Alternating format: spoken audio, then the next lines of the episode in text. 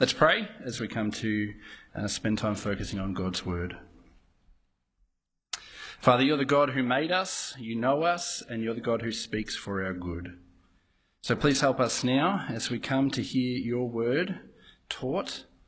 Uh, please, Father, help us to have ears that hear. Please soften our hearts that we would joyfully receive this word. And Father, please help me in my weakness to speak clearly and faithfully as I should, that you would be honoured in the preaching and hearing of your word. For we ask it in Jesus' name. Amen. You hypocrite. Uh, they were the words and reflections of a member of my growth group when I led on James 3 many years ago. Uh, to be honest, they were probably right. Uh, and this clear teaching on the tongue, that is, our words and our speech, is a confronting passage for me, and I imagine for most Christians. Uh, as someone who teaches God's word, as verse 1 addresses, but also as someone that's sarcastic by nature and prone to being loose with his words, uh, it's with a sense of uh, humility, self awareness, and repentance uh, that I've prepared to preach on James 3 tonight. Uh, and I imagine it's not hard for most of us to think about the positive and negative effects that words have had in your life. Uh, for me, some of the best moments of my life have revolved around words, such as when Holly said, I do, as we made promises in marriage, or even just last Saturday when a midwife gave me uh, a little boy and said, Here is your son, and I received this shriveled up, kind of gross looking human. It's pretty magical. But also, words have actually been the cause and central in some of the worst and hardest parts of my life as well.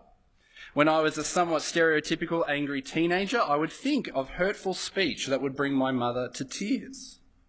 Or it's the throwaway comment that has caused conflict in my marriage or friendships and has then required an apology.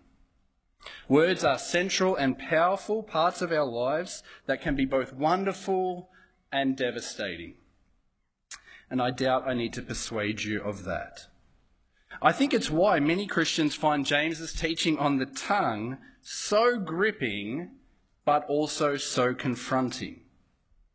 Words or speaking have already uh, come up a few times in the letter of James. In chapter 1, he told them to be quick to listen to God's word, but then slow to speak and slow to become angry. And then to finish chapter 1, he told them that pure and faultless religion that is acceptable to God includes speech. He says, Those who consider themselves religious yet do not keep a tight rein on their tongues deceive themselves, and their religion is worthless. And so, kind of having hinted along the way, James now comes to address the tongue in greater depth in chapter 3. And he begins with a warning to those who are, in a sense, in the speaking game that is, teachers. Verse 1. Not many of you should become teachers, my fellow believers, because you know that we who teach will be judged more strictly. It's the kind of verse you read, wish you read before going to Bible college, or at least wish you understood it properly. Speaking is central to the role of being a teacher, obviously. But more than that, the words of a teacher are particularly public, influential, and subject to scrutiny. But especially, teachers were particularly important for the early church, as they were the ones who would pass on the teaching of Jesus, the gospel. We have to remember that when James writes this letter, the gospels like Mark or Luke were not yet written down. And so teachers played a very central role in the life of a believer and the whole church as they passed on the saving message of Jesus' life, death, and resurrection. We see this happening in 2 Timothy, where Paul says, The things you have heard me say in the presence of many witnesses, entrust to reliable people who will also be qualified to teach others. So James warns that not many should be quick to rush into a teaching role because they will be judged more strictly. Now, it's important to clarify James is not against teaching God's word, but that they take it very seriously because God cares greatly about his people. So then, those who teach, if they're going to exercise authority and influence over God's people, they must take that role seriously because God will call them to account. Not just for what they've taught, but actually how they've lived as well. We see this in the Old Testament with Moses. Israel's great prophet is denied entry into the promised land for his disobedience as he struck the rock rather than speaking to it. In Jeremiah, especially, we see God pronounce judgment time and time again on priests and prophets for their failure to lead and teach Israel faithfully and the resulting influence it had on his people.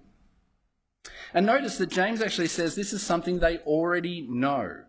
That is, when they heard the gospel, they would have heard Jesus' words in Mark 12.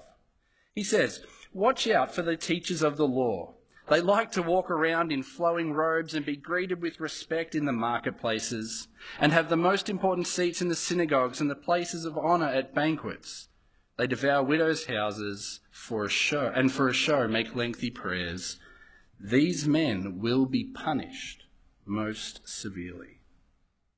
Teaching God's word is serious business and not something to rush into. And so this is a warning for not just Neil, but actually all who teach the Bible.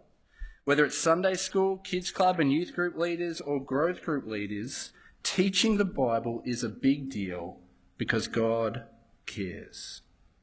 And so make sure you're praying for those who teach.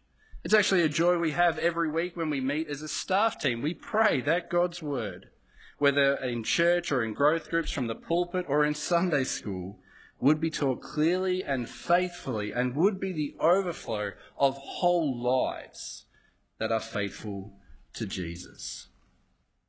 So James warns not many should rush into teaching God's word, firstly because it incurs a greater judgment from God, but secondly because the tongue is so difficult to control. Verse 2 We all stumble in many ways. Anyone who is never at fault in what they say is perfect able to keep their whole body in check. Stumbling is a, a, common term in the Bible for a spiritual failure. And James includes himself in this reality. All Christians struggle in different ways, whether it's in doing what God says we shouldn't or failing to do what God says we should. But James moves from the broad to the specific as he says, uh, there's a deliberate repetition, and the ESV brings it out better, which is on the screen for you. He says, Although we stumble in many ways, anyone who does not stumble in what he says, he is a perfect man, also able to bridle his whole body. Uh, it's important to remember that when James talks about the idea of being perfect, he's not talking about necessarily someone that's uh, faultless and they get 10 out of 10 every time. Perfect is talking about Christian character. It's being like Jesus, and hence it's often translated mature, as it was back in James 1, verse 4. So he's not kind of making some throwaway line as if to say, if you could control your tongue, you'd be a perfect person. No, he's saying that having control of our speech is something that we should aspire to as a clear evidence of our growth as Christians, our maturity in becoming like Jesus. And so verse 2 is doing two things. It's further adding a further clarity why we should be slow to presume a teaching role, but it's also making a general statement about speech that then takes us into the rest of the chapter as James addresses all of us who speak. And I think that's all of us. Uh, we all stumble in our speech, and it's actually a reality that I'm sure you are agreeing with. Would anyone here honestly claim that they've never slipped up in what they've said? A loose word or a joke that was inappropriate or hurtful to someone else? Words that they'd said or perhaps even written that they wished they could take back? We must take our speech very seriously. Did you hear it in the, in the reading from Jesus' own words in Matthew 12? He says, I tell you that everyone will give an account on the day of judgment for every empty word they have spoken. So James moves from teachers specifically to speech more generally. And the verses that follow really are his way of helping us kind of get to know our own tongues so that we can take our words seriously. And he begins with two examples to show the power of the tongue. The first in verse 3 is that of a horse, with all its might and strength, is directed by its rider by a small bit placed into the mouth. The second in verse 4 is that of a ship. They're large, they can carry thousands of people, but are steered by a small rudder wherever the captain wants the ship to go. And the point's pretty clear, right? The tongue is powerful in a way that is disproportionate to its size. James says it, verse 5 Likewise, the tongue is a small part of the body, but it makes great boasts. Small in size, but great in influence, impact, and consequences. I think these verses are really just explaining the logic of verse 2. If we have control of our tongue, which has so much power and influence in our lives, it's a clear indication for the rest of our lives as we continue to grow and mature as believers. And it's important to see that these examples of the horse and the ship can be either positive or negative. The tongue is powerful for great good. We can encourage, we can build up others with words. And Christians especially know how true this is. For it's as the good news about Jesus was spoken to us that we heard it, believed, accepted it, and changed from death to life. The tongue is powerful for good, but it also means the tongue has great power for destruction, which is what James makes very clear in verses 5 and 6. He gives a third illustration that again shows something small affecting something very big. He says, Consider what a great forest is set on fire by a spark. Uh, we Victorians should know this all too well. Farms, houses, hundreds of acres destroyed by fire that all began with a cigarette butt or an ember that was caught in the wind or just a fool with a barbecue. And James says our words are just like that. Verse 6 The tongue also is a fire, a world of evil among the parts of the body. It corrupts the whole body, sets the whole course of one's life on fire, and is itself set on fire by hell. Do you feel the force of James's language? How important it is that we get it. Our speech and our tongues have capacity for evil like no other part of the body. It corrupts our whole body, our whole lives. His point is that the tongue is powerful and corrupting in any and every circumstance or stage of life. It's not something you just outgrow or move on from. And this is the case because the tongue is set on fire by hell itself. Now, I think what he means is that when our speech is driven by sin, its power and work is hellish, destructive, like Satan himself, who will perish in hell. And I think this makes sense, right? Because it shouldn't surprise us that, in fact, the, the key way the devil works to deceive and tempt people is primarily through words. Jesus says in John 8 that the devil has no truth in him. Lies are his native language. It's Genesis 3 and the garden as he questions God's goodness and authority, and the whole world is then led into a curse as Adam and Eve sin, believing his lies. James's language could not be clearer or stronger. Our tongues are powerful. But not just powerful, destructive. And again, I don't think I probably need to convince you of that from your experience. But I'm also sure that there's probably some of you here tonight who are thinking about certain people who have said something to you that was hurtful. And you're thinking, boy, I hope they are listening up right now. Maybe you're trying to make subtle eye contact with them, just so they know that this is an issue they need to address. Now, that might be true. But James is being clear that the tongue is never just an issue for others. He made it clear in verse 2 we all stumble in many ways, especially speech. But then he makes it even clearer in verses 7 to 8 as he unpacks his third point about the tongue, and that is it is uncontrollable. Verse 7 All kinds of animals, birds, reptiles, sea creatures are being tamed and have been tamed by mankind. But no human being can tame the tongue. It is a restless evil, full of deadly poison. Human beings can and do tame animals. We exercise great power and control over the animal kingdom, such as pets or zoos, but no human has or can tame the tongue. And so, although we might like to think about all the people who have issues with their speech, James is saying, so do you. Your application tonight as you hear and obey God's word cannot simply be pray for Andrew to improve his speech. This is something we all need to wrestle with because the consequences are deadly. Did you see actually in verse 6, James makes it clear that the tongue has power and influence, not just in our lives. Verse 6, it corrupts our whole lives. But in verse 8, it's like a deadly poison as it influences others too. And again, I doubt you need convincing of that. You can probably think of it marriages, friendships, jobs, reputations that have been built over years only to be lost through demeaning or hurtful comments. You can think of family members who haven't spoken in decades because of that word that was spoken at a Christmas party.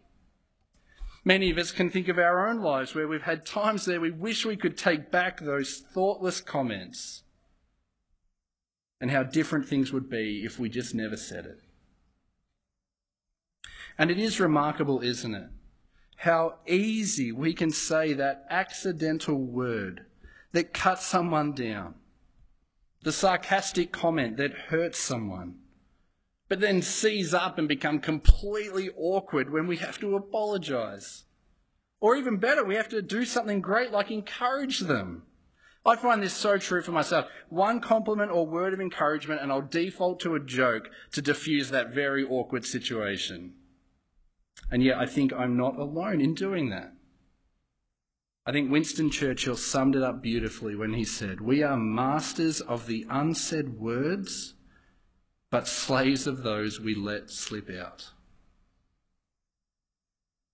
So James says to us, Know your tongue. The language and intensity of these verses is both clear and confronting, and yet it speaks to a reality I think we regularly experience. So ask Are you taking your tongue seriously? Do you pass off or justify your slander as harmless banter? Maybe you do that classic Aussie thing where you say a really harsh comment, but in a sarcastic way, so you get the self satisfaction of rebuking someone, but no accountability for doing it. And I think what James is saying is true about our words online. Do you take them seriously? What you post on social media or comment towards or about people? I think there's a common trend for us now to use emails or text messages to say hard things and avoid face to face communication. Digital forms of communication give us the false confidence to say whatever we want and think we don't have to be accountable for them. But not Christians. We know our words always matter and are accountable to God. James is writing to these Christians specifically for a very important matter. He doesn't just want them to understand their tongues and its destructive capabilities.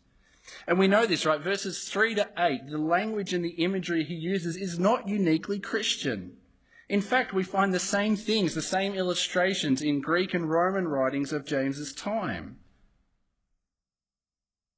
And his point is actually that Christians must be different. He addresses head on the heart of the matter of the Christians he's writing to in verse 9. He wants to address their shameful inconsistency. He says, With the tongue we praise our Lord and Father, and with it we curse human beings who have been made in God's likeness. Words have a special place in Christianity. God is a speaking God. And it's God's message of the gospel that is proclaimed, and people hear it and are saved. But more than that, words are central to our praise of God. We've done it tonight. We prayed to our Heavenly Father. We've sung His praises together. But that's not all James's readers are doing. They praise God with their tongue, but then curse human beings. And this again raises the central issue of the letter of James. It's genuine faith, saving faith, authentic, undivided Christianity. The issue here is to profess to worship God, but then have words that are completely contradictory to what God values, what God says, and in fact what God commands in His Word. James says they're cursing human beings who have been made in God's likeness. It's a reference to Genesis 1 and the creation account.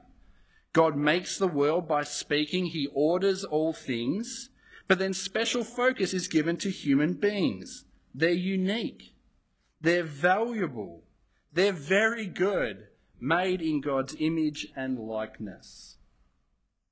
Humans have a special value and dignity before God, and that must be reflected in the lives and then the words of those who worship God. And the situation that James is describing, I don't think it's that hard to imagine. Come to church, pray, sing, then slander or gossip about another Christian over supper. It's the Christian who goes to growth group and reads and shares happily, only to return home and use their words to cause hurt and conflict with a spouse or housemate as they gossip or make jokes at their expense. And it shows us that James doesn't have in mind the Christian who occasionally says the wrong thing or had a slip of the tongue. The heart of the matter is not just their shameful inconsistency, the heart of the matter is their heart. Their words are exposing the kind of Christians they are. Verse 10 Out of the same mouth come praise and cursing. My brothers and sisters, this should not be. What follows in verses 11 to 12 make the point that words reflect the source. Can both fresh water and salt water flow from the same spring? My brothers and sisters, can a fig tree bear olives or a grapevine bear figs? Neither can a salt spring produce fresh water. James is just saying what Jesus did that our mouths are a barometer, that is, a test or a gauge of our spirituality, because words show who we are as they reveal our hearts. Matthew 12, Jesus says, Make a tree good, and its fruit will be good. Make a tree bad, and its fruit will be bad. For a tree is recognized by its fruit. You brood of vipers, how can you who are evil say anything good? For the mouth speaks what the heart is full of. A good man brings good things out of the good stored up in him, and an evil man brings evil things out of the evil stored up in him. What you say reveals who you are especially your relationship with God. And that's James's central issue in this section and the whole letter. The speech of the Christians he is writing to highlights their double mindedness, their two faced worldly Christianity. And we see this, right? Because did you notice that in James 3 1 to 12, there's no command? Verse 10 is the closest thing that we get and it highlights the point with a great understatement. Out of the same mouth come praise and cursing. My brothers and sisters, this should not be. Notice James doesn't say anywhere, tame the tongue. In fact, he actually says in verse 8 that no human being can tame the tongue. But yet the point is that Christians not only should tame the tongue, they can. I think James is hinting at that in verse 8. He says, No human being can tame the tongue, but God can. Remember back in chapter 1, I think it's the key thing to understand behind all of James's teaching. He says that we, if we're Christian, have new birth through God's word, through the gospel. We have new lives and new identities as God's people. And the word that saved us, the gospel, is then implanted in us. And we must be quick to keep listening to it. And we then must humbly accept what it says. And as we do that, God will continue to change and perfect us. Christians are new, We are different people that are now to have undivided lives of faith that must include our speech. So, what does your speech say about you? Are the words that you speak, whether at work or at home, online or on the phone, with your spouse or with your mates, consistent with someone who knows Jesus? In essence, I think the passage is asking us if our speech is Christian. Do our words reflect someone who is saved by Jesus, who has new birth, and is living out that pure and faultless religion that James described back in chapter 1 by keeping a tight rein on our tongues? What would your friends, your family, or colleagues know about you through your speech? As I reflected on that question, uh, I caught up with one of my non Christian mates from high school. Uh, he came over to visit. We chatted for hours, and I reflected: what did he know about me? What did he learn about me? What do I value because of that conversation? And I came up with three things. I'm passionate about cricket. I value sleep, and I'm very passionate about tight fitting nappies. But to my shame, he knows nothing of my love of God, my thankfulness for his kindness to me in Jesus. What about you? What would your friends say you value? What matters to you? Are your words the overflow of someone that has a heart so captivated by the God who saved you. That as people listen to you, there is no other explanation that you have a new heart. Now, for some of us, we hear James chapter 3 and just think this is a whole chapter about do nots. I have to stop making those comments. I have to stop swearing or being so sarcastic and stop gossiping. And that's probably true. That would be helpful. But I think James has a bigger picture than simply do not. We see clearly in verses 9 to 12 that James has Christian speech in mind. That is, speech that's consistent with our salvation, consistent with God's word at work in us. God's word, that perfect law that brings freedom, is so much more than a list of things to avoid. Christians should have speech that reflects the character and values of the God who loved and saves us. And I think James gives us a bit of a taste of what uh, that speech looks like. Uh, in chapter 4, which I think is the continuation of this passage, he says, We use our tongue to repent as we humble ourselves before God, as we submit to God, as we accept his rebuke we use our tongue to repent. And I imagine for many of us, repentance is the necessary use of our tongues tonight. We need to acknowledge our failure to have consistent speech and turn to God and confess our sins. In James 5, verse 16, he'll tell us that we should confess our sins to each other. As we take the tongue seriously, and as we have hearts that are grieved by our sins, we will confess our sins and seek forgiveness, and where necessary, seek reconciliation. There are few things that destroy Christian congregations more than the tongue and an unwillingness to acknowledge our wrongs and reconcile. Maybe you need to do that tonight. Talk to God, talk to your Christian brother or sister, repent and seek forgiveness.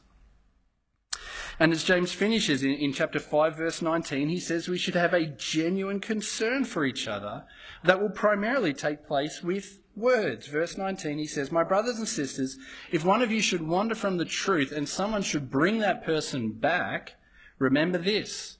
Whoever turns a sinner from the error of their way will save them from death and cover over a multitude of sins. As a Christian community, we should be having conversations that spur each other on. And this will include hard conversations if we see another Christian walking away from the truth. Love speaks. But to be honest, these conversations are never going to happen. Hard conversations about the gospel will never happen if we aren't regularly talking about Jesus already. In Ephesians 4, Paul says that Christians mature and grow in a community as we speak the truth in love to one another. And the truth he's talking about there, it's the gospel, it's the truth about Jesus.